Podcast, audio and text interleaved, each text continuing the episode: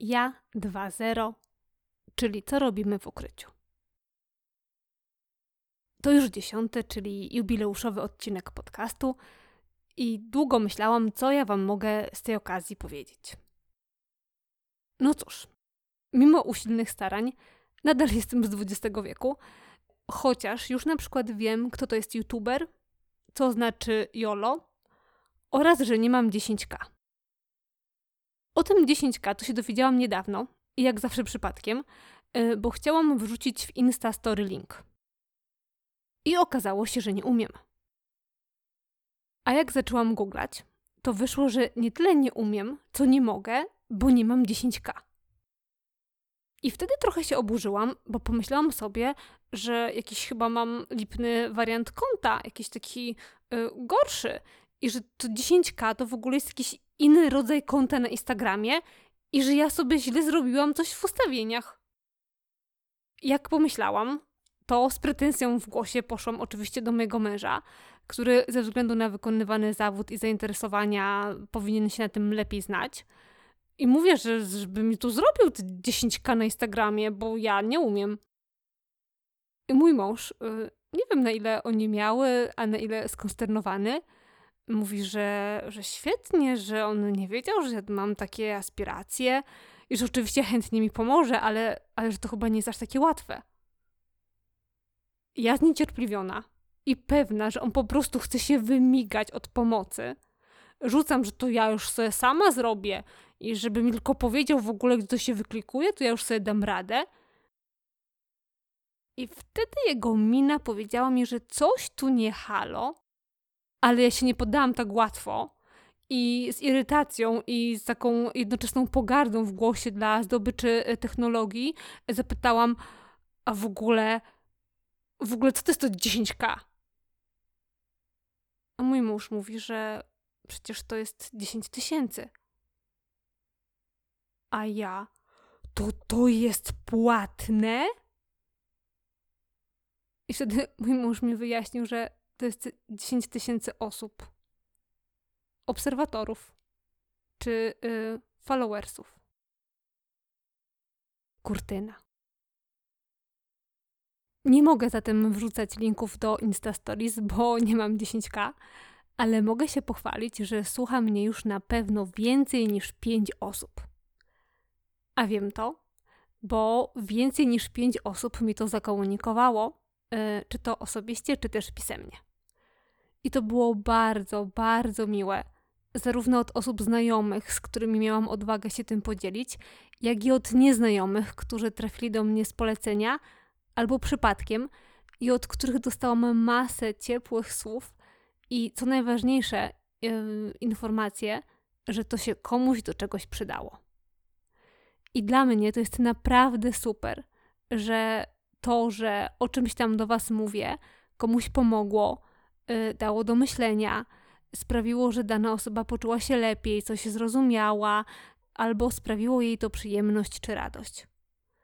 I gdyby mnie ktoś zapytał, po co ja to w ogóle robię, to chyba właśnie po to, a nie, że tylko dla własnej frajdy. I można też do mnie pisać, czy przez stronę, czy na Instagramie. Możecie też podcast udostępniać, czy komuś polecać. Bardzo Wam dziękuję za te e, wspólne 10 odcinków. Dziesiąty odcinek miałam też nagrać w stylu Izabeli Trojanowskiej, czyli piję sobie kawę, latte i czuję się bosko. E, no, ale się nie udało. Nie wiem, czy to przez oglądanie serialu Dark z oryginalną ścieżką dźwiękową, a wiadomo, że po niemiecku to wszystko wchodzi znacznie ciężej, ale mam wrażenie, że znalazłam się jakoś tak życiowo czy emocjonalnie w tym samym punkcie, w którym byłam dokładnie rok temu. I jestem chyba trochę jako główny bohater, który z przyszłości trafił nagle do przeszłości i czuje się zagubiony, bo z jednej strony wie, jak to się kończy, a z drugiej nie wie, czy to jest dobrze, czy źle i co w ogóle on ma z tym wszystkim teraz zrobić. W każdym razie pamiętam, co sobie mniej więcej rok temu myślałam. Myślałam, że zdołam nad tym, co się wtedy w moim życiu działo, przejść do porządku dziennego, y, wzbić się na jakieś wyżyny, sama nie wiem czego, i tak sobie żyć w ciszy i niemalże pokorze. I że na ten moment to ja właśnie powinnam być już co najmniej taką Karolinką 2.0, a może nawet i 3.0, taką wersją porządnie zupgrade'owaną, bogatszą o nowe doświadczenia i ze znacznie szerszymi horyzontami, w ogóle taką mądrzejszą, yy, bardziej fit i w ogóle nie do ruszenia.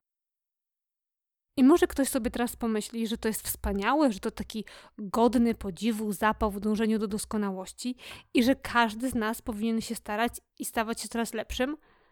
A może jesteście akurat z tych, którzy teraz pukają się w czoło i mówią: Ale po co? No, mm, nie wiem po co. Tym bardziej, że mi się to wszystko wtedy strasznie posypało i zamiast upgrade'u to był jakiś w ogóle critical error. Ale myślę sobie, że chyba każdy z nas czuje taką pokusę, że żeby nawet jak coś jest źle, to przynajmniej ten nasz interfejs był jakiś taki bardziej przyjazny, milszy, łatwiejszy w obsłudze, a wszystko to, co jakieś nieładne, niemiłe dla oka, to było głęboko schowane, zamiecione pod dywan i przykryte kocykiem. I zrozumiałam, że to jest tak samo jak z wyborami prezydenckimi.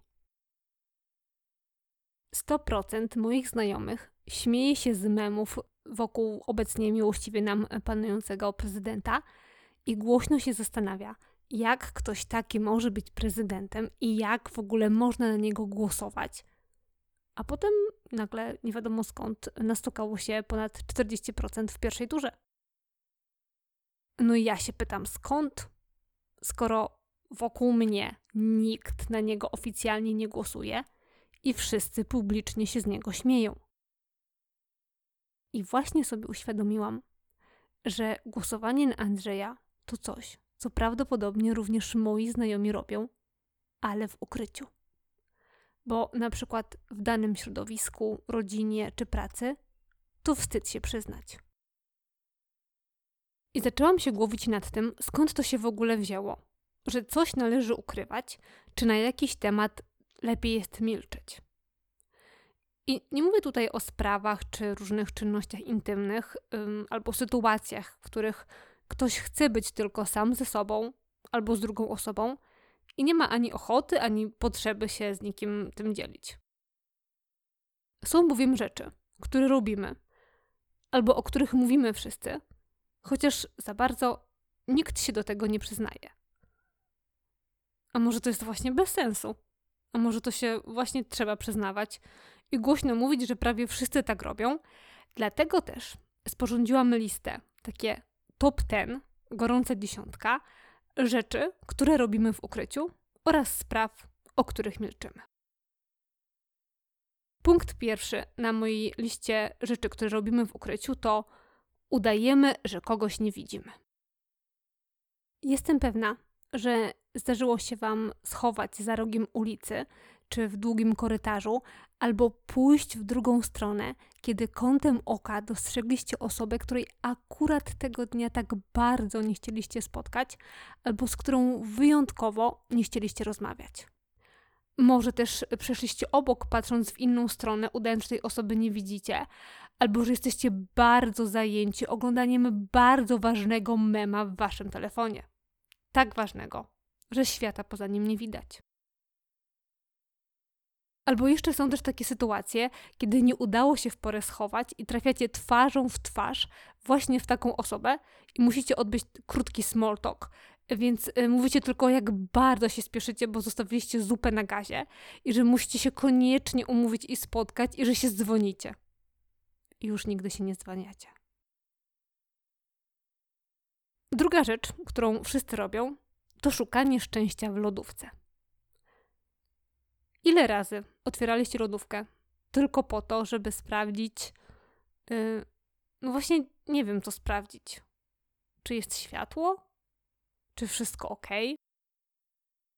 Czy w jakiś tajemniczy sposób nie ubyło albo nie przybyło nam jedzenia? I nie wiem dlaczego, ale mam wrażenie, że to chyba wielu ludziom daje jakieś takie poczucie spokoju, że otwierają lodówkę i wszystko jest ok. Ja nie wiem, może, może freon ma jakieś właściwości magiczne. punkt trzeci na mojej liście to śpimy w autobusie, albo w pociągu, albo w aucie z otwartymi ustami.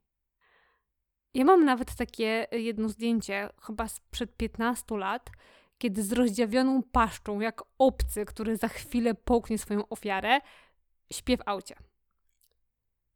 To jest bardzo krępujące, kiedy przysnęło się wam w autobusie albo w pociągu i budzi was taka suchość w ustach, albo odwrotnie, uczucie wilgoci w okolicach szczęki.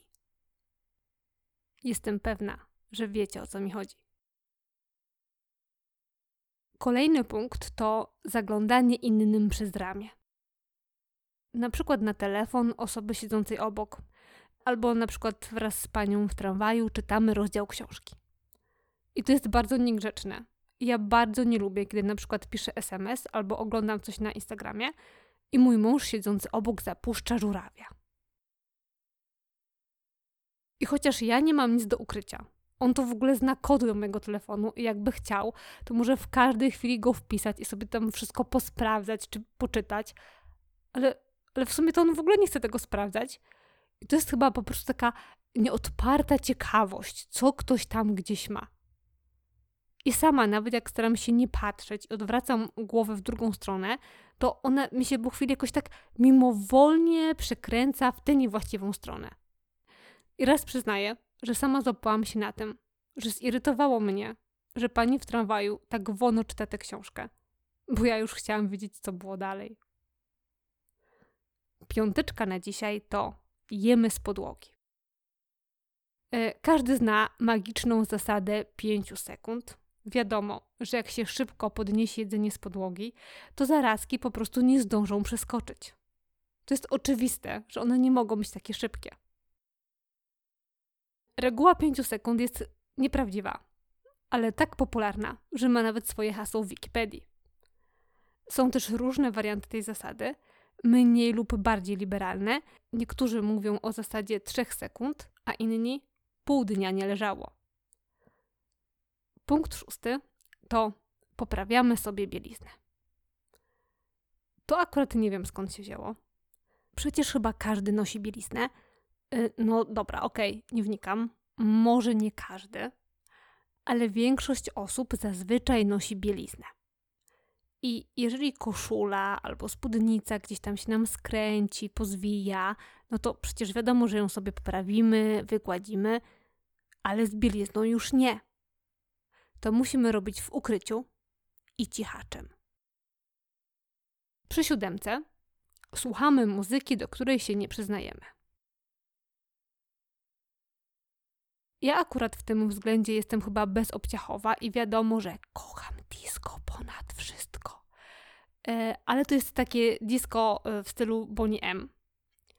A czy znacie kogoś, kto lubi i słucha disco polo? Bo ja nie. A tutaj, moi drodzy, Cebos mówi, że 63% Polaków słucha, lubi i szanuje. Więc, moi drodzy, albo ktoś z Was jest tutaj kłamczuszkiem, albo słucha disco polo, tylko wtedy, gdy nikt nie patrzy. W punkcie ósmym, e, moi drodzy, mówimy do siebie. Wiadomo, że od czasu do czasu trzeba pogadać z kimś, kto jest na naszym poziomie i trudno sobie znaleźć lepszego przeciwnika w dyskusji niż my sami. Mamy naprawdę bogate życie wewnętrzne jako gatunek i nic dziwnego, że chciałoby się ono czasem trochę uzewnętrznić. Co więcej, przy wykonywaniu jakichś skomplikowanych zadań, takie mówienie do siebie pomaga nam się skupić i uporządkować myśli. Także póki nie słyszymy głosów y, innych osób w naszej głowie, tu nie ma się czym martwić. Numer 9 to tworzymy i chowamy do szuflady. Ostatnio nawet moja przyjaciółka postulowała, żeby twórczość dodać do piramidy potrzeb Maslowa. Potrzeba tworzenia, kreatywności czy samoekspresji jest chyba w każdym człowieku, a większość ludzi się swoich dzieł wstydzi. I po skończeniu potem je chowają, zamykają komputer, szufladę, zeszyt albo szkicownik. I nieważne, czy to jest pajacyk wystrugany z drewna, czy aranżacja kwiatowa w wazonie, czy wydziergany szalik. Jeżeli udało nam się coś zbudować, stworzyć i ten proces przyniósł nam radość, to czemu nie pokazać efektu innym? Nieważne, czy to jest mało profesjonalne i czy linie są jeszcze krzywe, czy nie wystarczy powiedzieć: Hej, zrobiłam coś fajnego i to dało mi radość.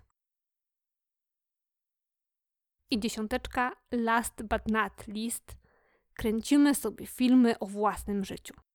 Nie pamiętam kto, ale to chyba Woody Allen powiedział, że każdy z nas, siedząc czasem na toalecie, wyobrażał sobie, że jest sławny i właśnie udziela wywiadu. A kto z Was, śpiewając pod prysznicem, nie śpiewał w swojej wyobraźni dla tłumów zgromadzonych na stadionie i nie słyszał w swojej głowie gromkich braw publiczności? Albo zamiast z mopem po korytarzu, nie tańczył z gwiazdami na lodzie? Macie już przećwiczone przemówienie na wypadek odbierania ważnej nagrody, typu Nobel, Oscar, medal dla najlepszej gospodyni na osiedlu? Bo ja mam. A na jakie tematy milczymy? Nie będę tutaj mówić o sytuacjach, w których jednak najlepiej sprawdza się minuta ciszy, albo o tak trudnych i bolesnych, że po prostu nie sposób tego wyrazić. Chodzi mi o milczenie na określony temat. Świadome powstrzymanie się od mówienia czy pytania o coś, tylko i wyłącznie ze względu na normy społeczne czy nasze własne przekonania, że na ten temat rozmawiać nie wypada. Oczywiście wiele też zależy od warunków, bo faktycznie jakoś słabo rozmawiać o różnych sprawach w tramwaju, przy obiedzie, yy, przy gościnnym stole albo przy najmłodszych, ale nawet w sprzyjających warunkach istnieją sprawy, o które nie pytamy. Na przykład nie pytamy o pieniądze. Nie pytamy, ile kto zarabia. Ja tego raz nie wiedziałam i zapytałam, i wywołałam bardzo niezręczną sytuację i dziwne zachowanie współrozmówcy. Zazwyczaj wystarcza nam informacja, czy ktoś jest zadowolony z zarobków, czy nie. Jeśli jest bardzo zadowolony, to ewentualnie może wtedy podać kwotę tego zadowolenia, jeżeli to w jakiś sposób przysporzy mu prestiżu, ale też nie zawsze, bo przechwałki wcale nie są mile widziane. Nie rozmawiamy o seksie nie licząc może pewnej specyficznej grupy młodych mężczyzn, która akurat ten temat uważa za temat warty chwalenia się, to nie licząc właśnie tej grupy, przynajmniej w Polsce się o seksie raczej nie mówi. Ja nie wiem, yy, może wiele osób nie ma potrzeby mówienia o tym. To jest akurat bardzo intymne, związane z bliskością z drugą osobą i można nie chcieć się tym dzielić albo nie chcieć yy, słuchać jakichś szczegółów z intymnego życia innych. I to jest oczywiście ok. Ale jest w tym zagrożenie, szczególnie dla młodych ludzi, bo nie mają skąd nauczyć się albo dowiedzieć się, czym jest seks, jaki być powinien, co jest ok, a co nie. Bo czy my y, dorośli, nie rozmawiając o tym sami, aby na pewno wiemy? Wszyscy się tego na jakimś etapie życia uczymy. Ale jeżeli jesteśmy z tym sami, to bardzo łatwo jest się nauczyć źle, w dodatku bez choćby teoretycznego przygotowania. Nie mówi się też o seksie mm, w jakiś y, sposób problematycznym, jeżeli coś między partnerami nie gra albo jest jakiś problem. A jak można rozwiązać problem, jeżeli nie umiemy o tym mówić?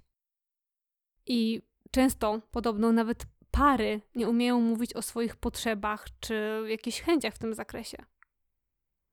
Mm, w Polsce nie mówi się też o intymnych częściach ciała, chociaż gdyby ktoś chciał, to polecam profil Pikantne Gadki na Instagramie.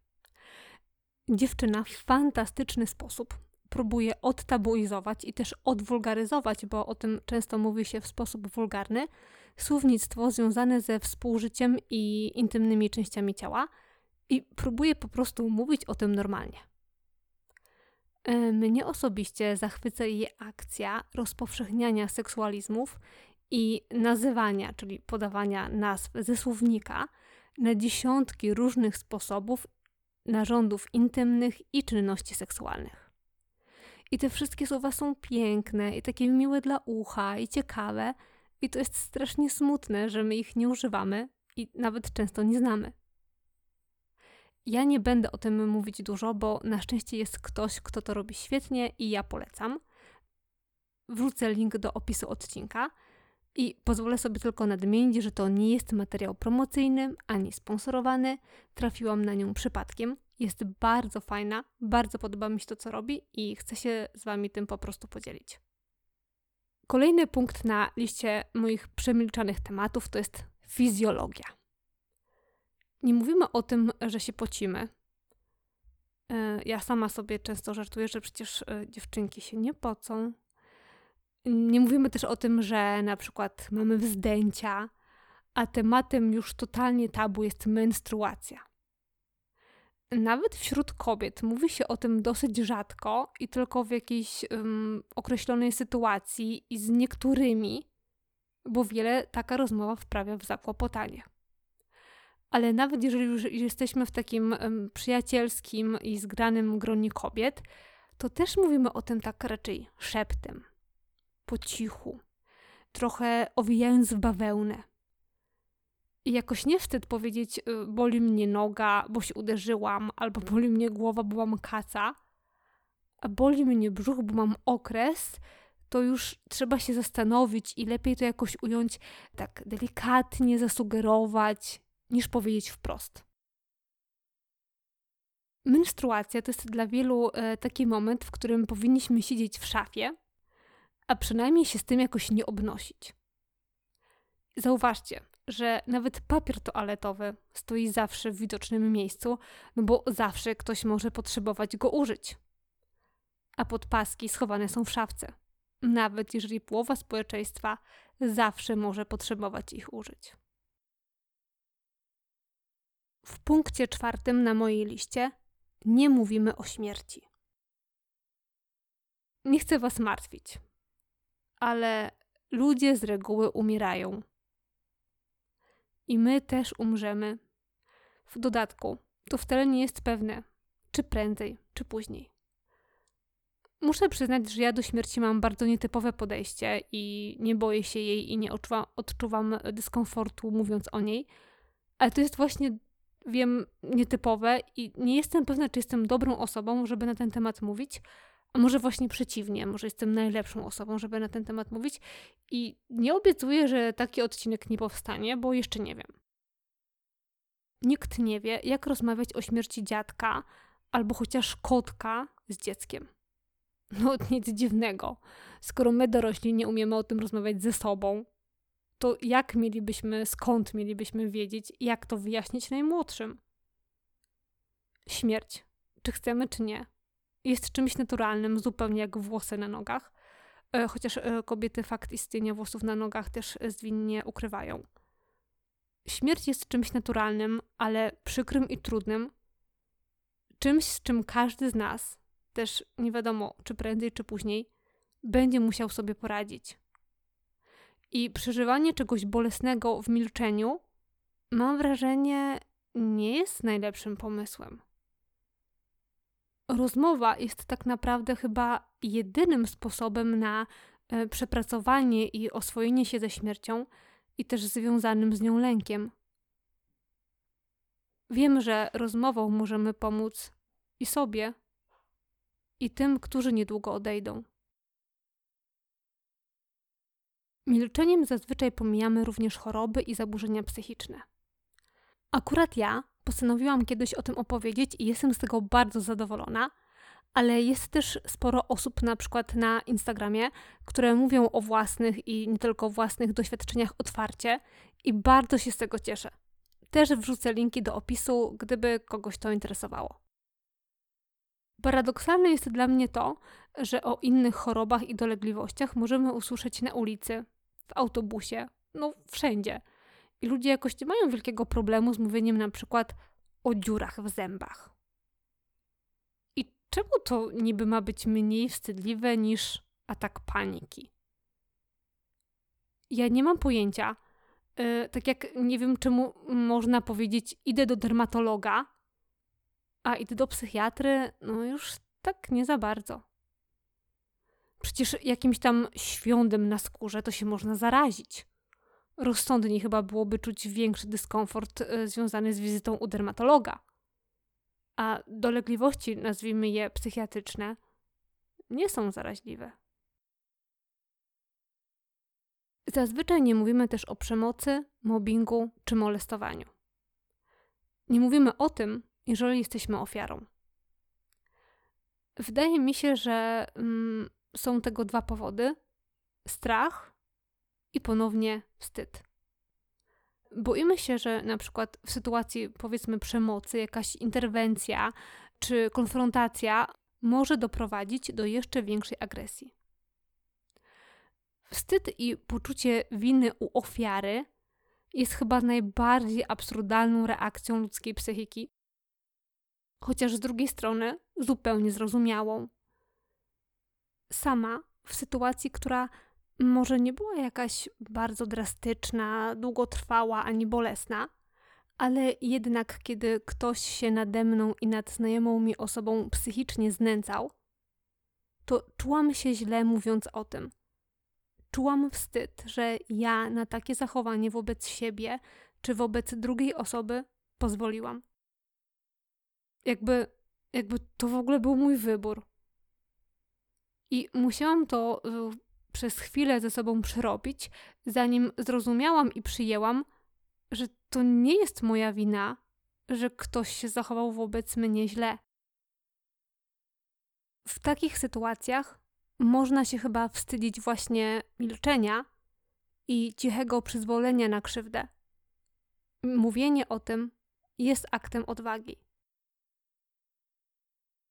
Milczymy na temat swojej niewiedzy. Czy zdarzyło się Wam brać udział w dyskusji, której przedmiotu po prostu nie znaliście? Rozmawianie o czymś, o czym nie mamy pojęcia, albo nie wiemy czym jest, to jest takie trochę jak e, śmianie się z grzeczności, bo wszyscy się śmieją i wygląda na to, że tylko my nie zrozumieliśmy, więc my też się śmiejemy. To jest też udawanie, że niby już właśnie teraz zrozumieliśmy, albo że sobie właśnie już teraz przypomnieliśmy i kiwamy głową i powtarzamy tak, tak, jasne, jasne, ja już teraz wiem, ja już wiem o co chodzi. I odpowiadamy tylko mhm, bo nie wiemy o co chodzi, ale nie chcemy wyjść na głupszego albo na totalnego ignoranta. Niektórzy milczą o swoim pochodzeniu, jeżeli nie jest jakieś wysokie ja jestem akurat dziewczyna ze wsi, ale wcale nie wiem, czy mówię o tym z dumą, czy jednak z taką lekką nutką żartu, tak na wszelki wypadek, gdyby jednak kogoś to oburzało. Zaraz mi powiecie, że halo, ale żyjemy w XXI wieku, e, przynajmniej wy, e, ale to ciągle ma znaczenie. Bycie ze wsi, chociaż nie wiem czemu to miałoby być gorsze, albo bycie synem robotnika budowlanego, a nie inteligenta, dla wielu jest czymś, co niekoniecznie powinno wychodzić na światło dzienne. To jest stereotyp, który w naszym społeczeństwie niestety wciąż pokutuje. I to jest przykre, bo może mieliśmy bardzo fajnego tatę i nie ma znaczenia, ile i w jaki sposób zarabiał na nasze utrzymanie. Nie mówimy o swoich porażkach, a przynajmniej o tych, które mają dla nas znaczenie, i to jest chyba ulubiony, zamiatany pod dywan temat Polaków. Przy przegranych wyborach nikt nie mówił o porażce, ale o nadziei na przyszłość. Gdy reprezentacja Polski przegra mecz, śpiewamy już za cztery lata, albo mówimy sobie i innym, nic się nie stało. Porażka ma boleć, ale jest niezbędne na drodze postępu i rozwoju. Mówienie o tym może nam tylko pomóc w jej zrozumieniu i postawieniu na lepszy wybór w przyszłości. Żeby nie było, ja o swoich porażkach mówię prawie zawsze takim lekko żartobliwym też tonem, takim trochę bagatelizującym, żeby ta porażka wydawała się jakaś taka y, mniejsza, mniej ważna, i to akurat wiąże się z ostatnim e, na dzisiaj punktem naszego milczenia, czyli o tym, że często nie mówimy o tym, jak się naprawdę czujemy. Żyjemy w świecie mm, ładnych, przyjaznych i zupgrade'owanych interfejsów. W świecie, w którym wypada czuć się wyłącznie dobrze, radośnie i w gotowości na wyzwania. W odcinku podcastu Odmienne stany świadomości wspominałam już o tym, dlaczego ukrywamy swoje uczucia i dlaczego na ich temat milczymy. Skoncentrowałam się jednak wtedy na tych nieprzyjemnych, bardzo trudnych czy nawet ekstremalnych uczuciach, a dzisiaj chciałabym powiedzieć też o tym, jaką rolę grają w tym wszystkim media społecznościowe. Pokazujemy przecież tylko to, co jest miłe, fajne, ładne i ciekawe. Nie wrzuca się postów, jeju, jak mi się nie chce iść do pracy, albo zdjęcia z zapłakanymi oczami. Sami kreujemy fikcję, która nas potem dopada i się mści. Przez jakiś czas nie funkcjonowałam w żadnych mediach społecznościowych. Teraz, ze względu na możliwość też rozwijania swojego podcastu i innych zainteresowań, jestem na Instagramie. Ale nie dzielę się tam swoim prywatnym życiem, tylko swoimi działaniami i twórczością. I szczerze powiem, nie tęsknię i jestem zdrowsza. Nie wiem, jakie są Wasze emocje e, w czasie słuchania tej listy grzechów i przewinień.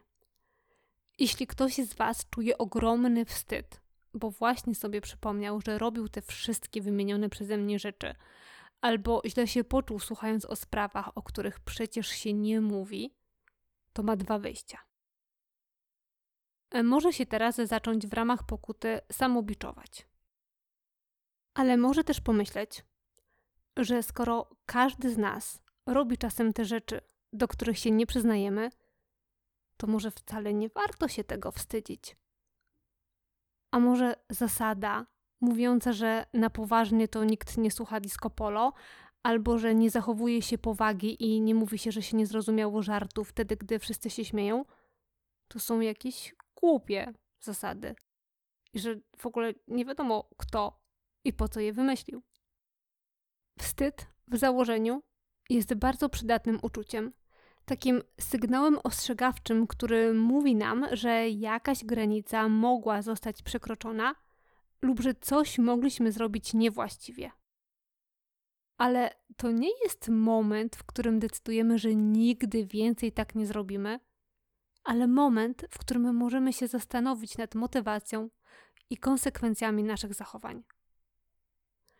Najważniejsze jest to, żeby robić to zawsze w zgodzie ze samym sobą i z wartościami, które sami wyznajemy. Czy naprawdę uważamy, że nasze zachowania lub słowa w danej sytuacji były złe? Można się wstydzić tego, że komuś zrobiliśmy krzywdę. A można się wstydzić tego, że mamy ubrania ze szmateksu, a nie z nowej kolekcji Christiana Pola. Albo że nie umiemy szybko mnożyć w pamięci. Albo że nie wiemy, jak działa prąd. Tak jak ja na przykład. Wstyd wstydowi nierówny. Ale to, kiedy trzeba się wstydzić, a kiedy nie, powinno zależeć od nas samych, a nie od tego, co mówią lub pokazują nam inni.